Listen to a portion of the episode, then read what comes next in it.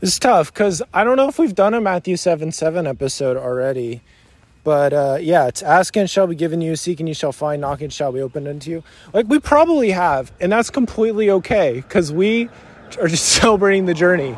I'm on my walk still, and I got to talk with this guy briefly who's been spraying or uh, blowing like leaves and stuff off of the sidewalk that I'm walking on.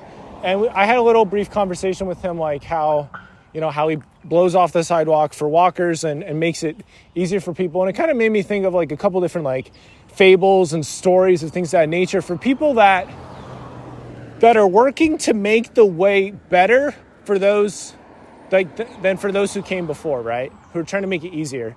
And if I could sum up a lot of things I'm doing, it's that, you know, it's to like help out people with getting clarity, helping people with getting closer insights and experiences with scripture, hopefully making it easier or helping it make it a little easier for people than it was for me with some of these things, right? But I just, I don't know, I really admire that because like you go into something like that and you're like, I'm just gonna work on this, I'm gonna take care of this, I'm gonna be a good steward of this, and I'm gonna just do this thing, even if nobody's paying me, nobody's asking me to do this, I'm just doing this. I just think there's a real beauty to that. And I could, I'm, I'm, I'm pretty sure we could go into that guy's life if we could, and we could see like how other aspects of his life are doing and how having that mentality of like i'm just going to give and give back to the neighborhood because i sense this need and i just want to help out you know i have i have the means to do that you know i think you could you'd be able to see how this ripples throughout the rest of his life and other things that he's doing i just think that's really cool it's pretty lkb you know low key beautiful when people use the gifts they have to like reach out to other people first. And, you know, you just never know what can happen when you start from that place. When you're seeking to do good, more good is going to happen. You know, I, I, wrote it down yesterday because I'm trying to, I'm still trying to work on the Yield Today podcast. Right now, Flecks of Cold, cold, gold. I have kind of decided just to really keep it super low key and chill because that's super sustainable right now, keeping it daily like this and I'll do an interview whenever it comes up. I have a couple guests who have expressed interest and it just hasn't happened yet, and that's completely fine, you know? But with Yield today, I'm starting to get bigger guests, people that I feel like I resonate more with, so I think they'll it'll go farther than other episodes, and that also means older episodes will get traction. And I just wrote it down yesterday like having more heck yes people on the podcast will lead to more heck yes people. Because if I get a better understanding of who I want to have on the podcast, and I have those people on, then that is going to lead to more people. It's going to lead to more people finding it. It's going to lead to those people finding it and sharing it because they're on the episode. Hopefully they'll share it. And then friends that they have will will find it too. Like this is like one of the key things of life. Like honestly, if there's somebody you really like, like what they're doing, you can look at like what they consume, what they watch, and you will literally get to understand more where their brain comes from, like where it, how it works. You know, like Thomas Frank is one that I have spent a ton of time like learning from his content and reading his book and all that other stuff.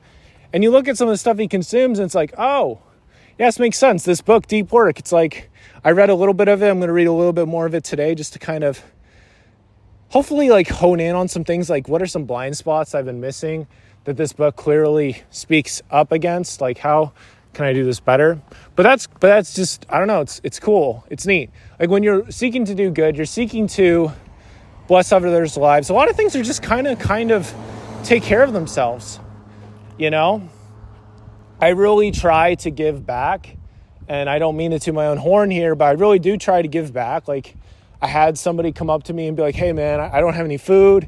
I've been up like all night, like all day, you know, I haven't had any food. And so I bought that guy a Big Mac and it, I just felt, I don't know, it was cool. Like even if I wasn't making any money, I do have a little bit of savings. I was like, here you go. And my parents also are very, very supportive. So they're willing to help with stuff like that too. And my podcast too, which is, you know, super mind blowing. And I'm thankful for their support. But yeah, I was able to get a Big Mac for this guy. And it's like, it's cool. You know, it's cool to just help out and create a memory. And it's just neat, you know? So, just seeking to give, seeking to lift, seeking to understand. Like these things are going to change the world. Like if like it's going to change 100% the world that you live in because if one person starts like changing how they understand how they talk with other people and they seek more to understand rather than to just speak a ton, bunch of different stuff, you know, then it's going to ripple effect into like the person they get married to, how they talk to their kids, blah blah. You know, it's going to it's going to ripple effect. I don't know. It, it's really cool. It's really it's really neat. I just really love this kind of stuff. Just being able to give and seeking to come from that place. And I believe that it is going to work out in that there is abundant hope. And, you know, I think there's times where we give and it's maybe not super like